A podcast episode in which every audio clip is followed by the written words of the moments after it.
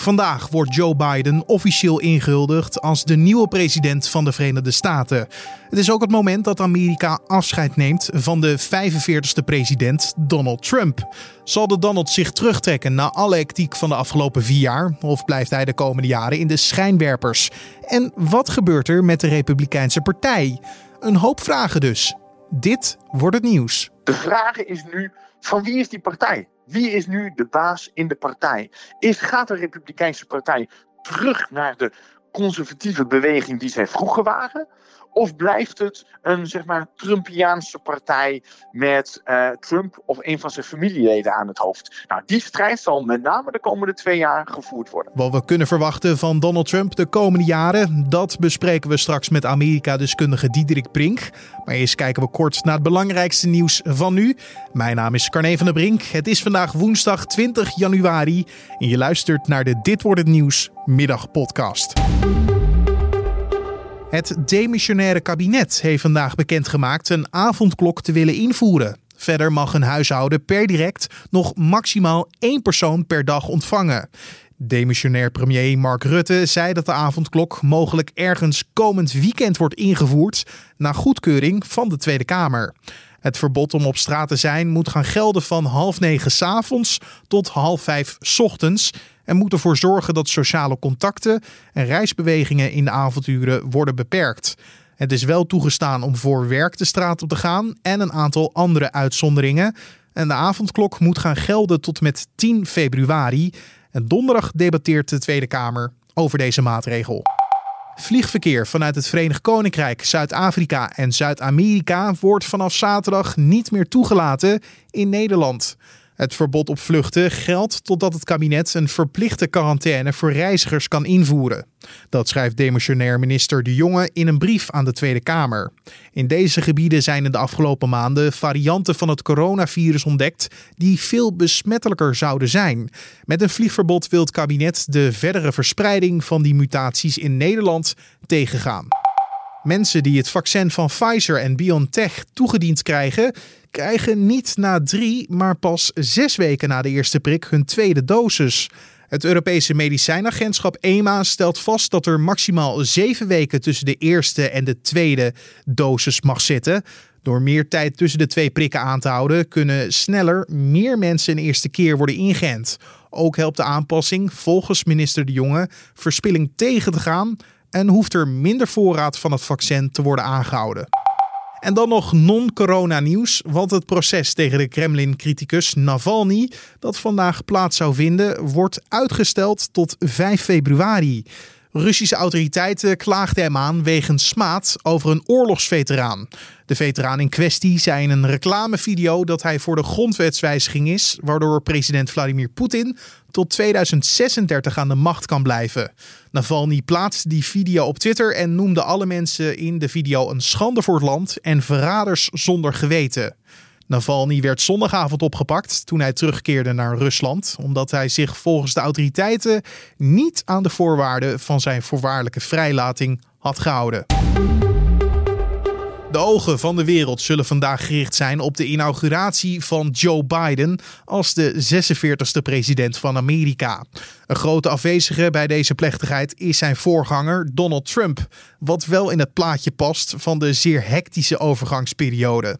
De vertrekkende president nam in een videoboodschap afscheid van het Amerikaanse volk en sprak woorden van trots uit. As I conclude my term as the 45th president of the United States, I stand before you truly proud of what we have achieved together. We did what we came here to do, and so much more.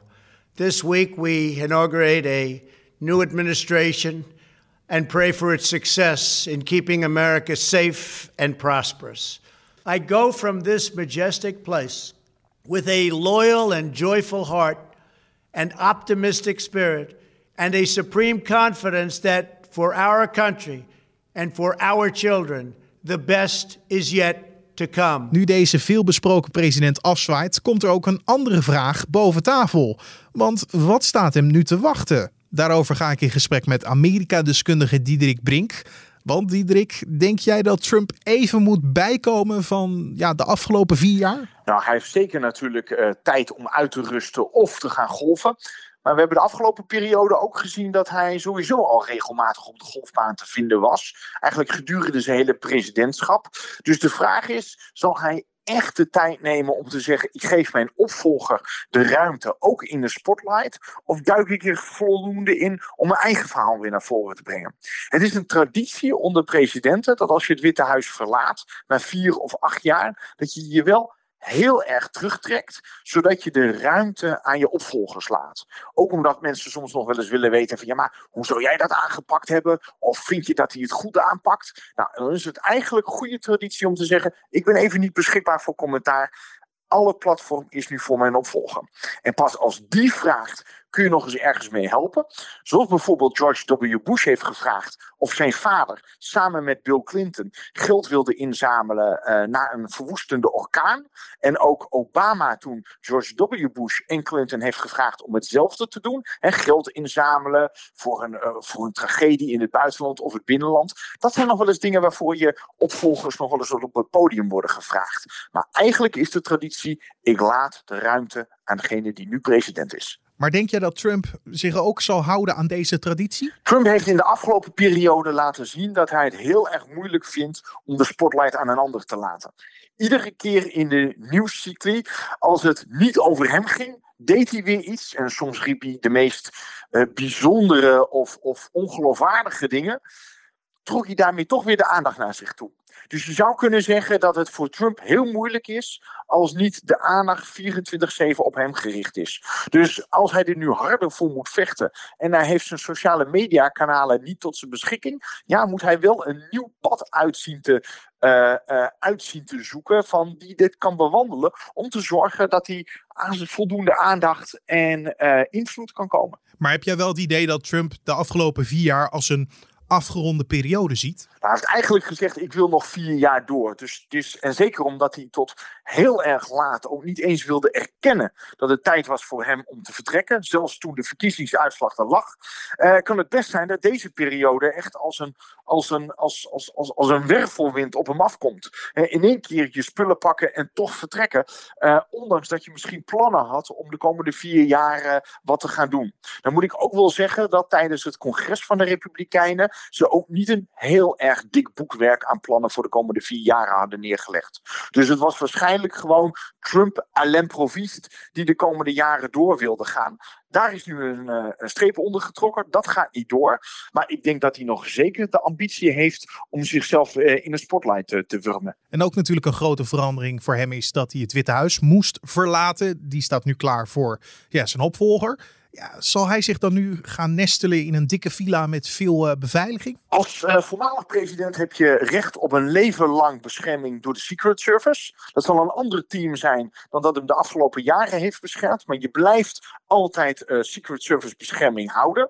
Daarnaast is er ook altijd een voorziening, een soort van pensioentje. Met ook de mogelijkheid om nog iets van een staf en een kantoor te organiseren. Oud-presidenten worden vaak nog gevraagd voor het lezingencircuit. die, die, soms voor een quoteje in de krant of iets dergelijks. Nou, dan heb je nog woordvoerders nodig, secretariaat, al dat soort mensen uh, hebben oud-presidenten vaak om zich heen. Sommigen bouwen dat wat uit, als, zoals bijvoorbeeld Bill Clinton een hele, een hele uh, uh, foundation aan het opzetten zijn. Sommigen houden het wat kleiner, maar iedereen heeft recht op staf, een pensioen en bescherming. Ja, en natuurlijk een uitvalbasis. Dat is voor Trump Florida, waar hij een resort heeft, hè, begreep ik. Nou, hij zou natuurlijk terug kunnen keren naar zijn grote toren in uh, New York. Dat doet hij niet. Hij gaat naar zijn club Mar-a-Lago in Florida. En het schijnt dat zijn familie met hem meekomt. En dat betekent ook, hè, de staat Florida heeft twee keer voor hem gestemd. Dus het is ook misschien een, een, wat meer een politieke, welkomere omgeving dan de uh, stad en de staat New York, waar ze hem niet zo hard uh, willen terug hebben.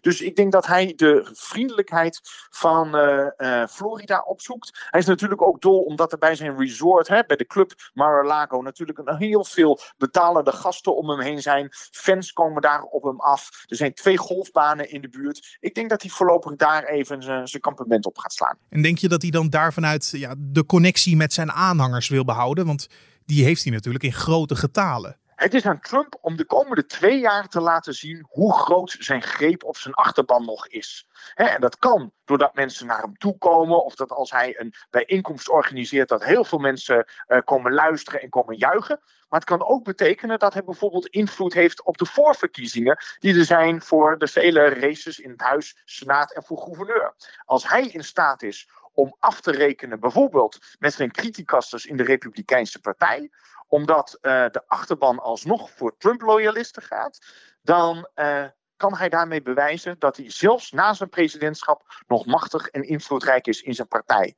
De eerste gelegenheid daarvoor is 2022. Dan zijn de tussentijdse verkiezingen. En Trump heeft al aangekondigd dat de mensen die hem niet loyaal zijn geweest in de afgelopen periode de rekening krijgen gepresenteerd. Als het hem echt lukt om die mensen aan de kant te schuiven en te laten zien de Republikeinse partij is nog steeds Trumps partij. Wie weet wat dat voor de politieke toekomst van hemzelf of zijn familie kan betekenen. Dus hij zal echt proberen contact te houden met zijn aanhangers en volgers. Ik denk persoonlijk ook dat hij veel contact eh, zal hebben met zijn advocaten. Want er lopen toch best wel wat onderzoeken naar zijn persoon? Nou, er staan een hele hoop onderzoeken op hem te wachten. En niet allemaal iets waar hij uh, precies heel veel zin in heeft. denk bijvoorbeeld aan de beschuldigingen van seksueel ontoelaatbaar gedrag. Uh, belastingontduiking. Er zijn wat uh, uh, malversaties, verdankingen met stichtingen die op zijn naam stonden. vastgoeddeals. Denk ook bijvoorbeeld aan Deutsche Bank, een van zijn belangrijkste financiers en hypotheekverstrekkers, zullen we zeggen. Die gaat nu zeggen: ja, ho eens even, wij krijgen straks over een aantal jaren het geld van onze lening terug. Is dat geld er wel? We weten dat ook zijn bedrijven last hebben gehad van de coronacrisis. Nu trekken nu zijn macht afneemt, trekken een aantal bedrijven hun handen af van de samenwerking met Trump en zijn bedrijven. Bijvoorbeeld een groot golftoernooi heeft zich al teruggetrokken van een van zijn golfbanen. Ja, als je dan straks je leningen moet terugbetalen en je zit tot aan je nek in allerlei uh, grote juridische uh, uh, processen, hè, of het nou gaat om strafzaken of om, om andere aanklachten, ja, dan kun je wel voorstellen dat hij niet alleen heel erg druk krijgt, maar dat het ook een hele dure situatie voor hem gaat worden. Maar nu hij geen beschermde status meer heeft, maakt dat de weg ook vrij voor ja, meer onderzoeken? Zeker. En, en dan kun je je ook nog voorstellen dat we misschien een heleboel nog niet weten. Hè, uh, er is een heleboel de afgelopen jaren uitgelekt. Er is een onderzoek gedaan, hè, bijvoorbeeld over de verkiezingen van 2016 en de rol van Rusland. Uh, en er zijn ook een heleboel andere onderzoeken geweest. Maar nu de Democraten de macht in het Huis, de Senaat en het Witte Huis hebben, kan het best zijn dat ze in de archiefkasten nog wat dingen vinden die ook onderzocht moeten worden. Daarnaast is het zo dat inderdaad een aantal aanklagers al hebben gezegd, bijvoorbeeld in de staat en de stad New York, zodra Trump het Witte Huis verlaat, komen we achter hem aan. Nou, ze zullen hun, uh, hun dwangbevelen en hun uh, juridische schrijven al klaar hebben staan. Dus ik denk dat Trump de komende periode heel erg druk zal zijn. Want daarnaast loopt er ook nog steeds een politiek onderzoek, het impeachment-verhaal. Ja, nu die geen uh, president meer is, wat is het belang daar dan van? Hij is de enige president die twee keer impeached is door het Huis van Afgevaardigden. Dat is nu afgerond.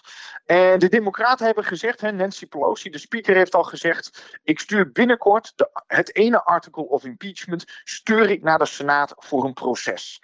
Uh, dat is ook nog eens uniek, omdat hij nu geen zittend president meer is. Dus de vraag is: wat ga je daar eigenlijk mee doen?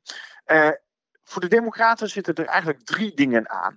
Eén, je wilt iedere republikein on record hebben van wat vind je dat er op 6 januari is gebeurd? Hoe spreek je hierover uit?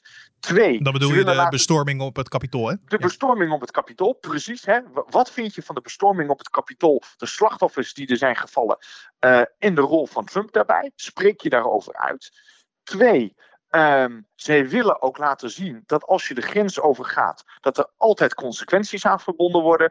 En drie, ze willen na een veroordeling ook de mogelijkheid hebben om het Trump onmogelijk te maken om ooit nog een ambt te kunnen bekleden. Een aantal van de Republikeinen zijn hier moordicus op tegen. Die vinden dit absoluut niet gepast. Maar er zijn ook best wel een groeiende groep Republikeinen, met name in de Senaat, die denken van nou, uh, niet alleen zijn ze heel erg boos over wat er op 6 januari met de bestorming is gebeurd en de rol die Trump daarbij heeft gehad, maar ze denken ook van dit zou wel eens een hele mooie manier zijn om voor eens en altijd met Donald Trump af te rekenen. Als we hem namelijk veroordelen, kunnen we daarna zeggen dat hij geen ambt meer kan bekleden. En dat betekent ook dat we de pagina om kunnen slaan.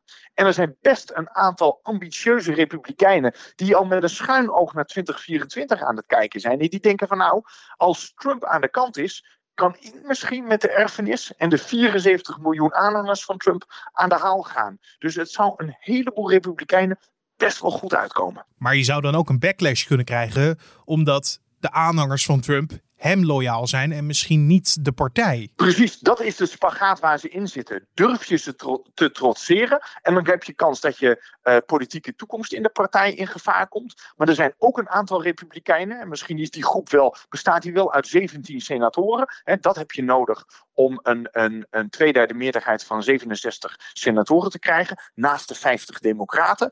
Als er 17 zijn die zelf niet de ambitie hebben om ooit president te worden, of bijvoorbeeld net zijn herkozen en de kiezers voorlopig even niet meer hoeven te zien, dan zou het best kunnen zijn dan dat de mensen die zich focaal heel erg tegen het proces keren, wel de mensen zijn die denken: het zou wel heel erg mooi zijn als hij straks niet meer op het politieke toneel staat, maar de vloer alleen voor mij is. Maar denk je dat Trump dan nog echt die ambities heeft om nog een keer te strijden voor het presidentschap? Hij heeft in ieder geval gezegd dat hij de deur open houdt. En dat is voor hem ook wel heel erg interessant om te doen. Eén, zolang hij zegt dat hij het nog wil doen, hou je daarmee ook een beetje de partijinspanning. En zullen uh, tegenstrevers toch eventjes aarzelen voordat ze hun naam naar voren schuiven.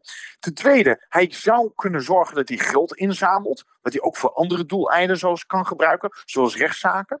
En drie, het zorgt voor aandacht. Op het moment dat jij zegt, ik ben klaar, ik ga gewoon lekker golven. Dan staat er ook minder vaak een uh, microfoon onder je neus en een camera voor je snoet. Dus aangezien we weten dat Trump heel erg van aandacht houdt, is het misschien wel heel erg handig voor hem om tot op het laatste moment mensen in spanning te laten over doet hij het of doet hij het niet. Ja, maar dan moet je ook natuurlijk je boodschap naar buiten kunnen brengen. Uh, nu die de afgelopen tijd van alle social media platformen afgegooid is. Uh, wordt dat dan lastig? Een ongelooflijk taaie opgave is voor Trump om een nieuw podium op te bouwen.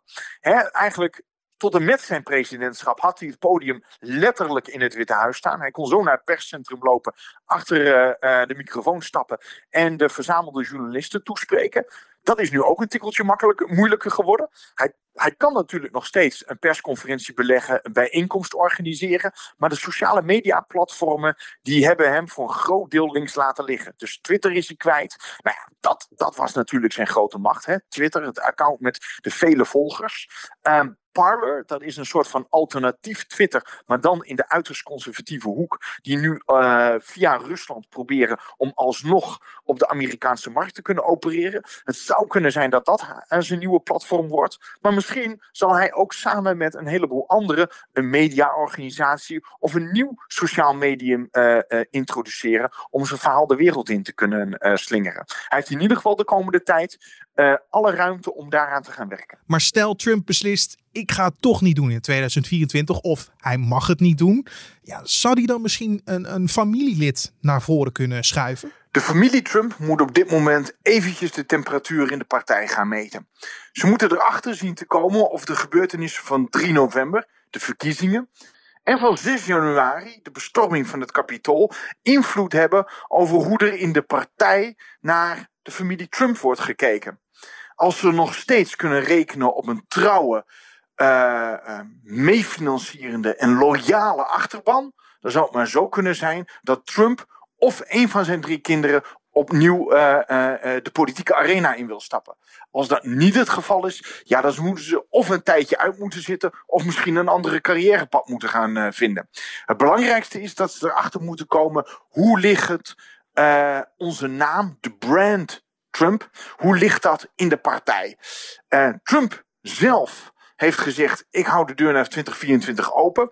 Als dat blijkt dat die toch door anderen gesloten wordt, dan zou het maar zo kunnen zijn dat een van zijn twee kinderen of zijn schoondochter misschien naar voren wordt geschoven voor een ambt in de, noem maar wat, de Senaat of als gouverneur.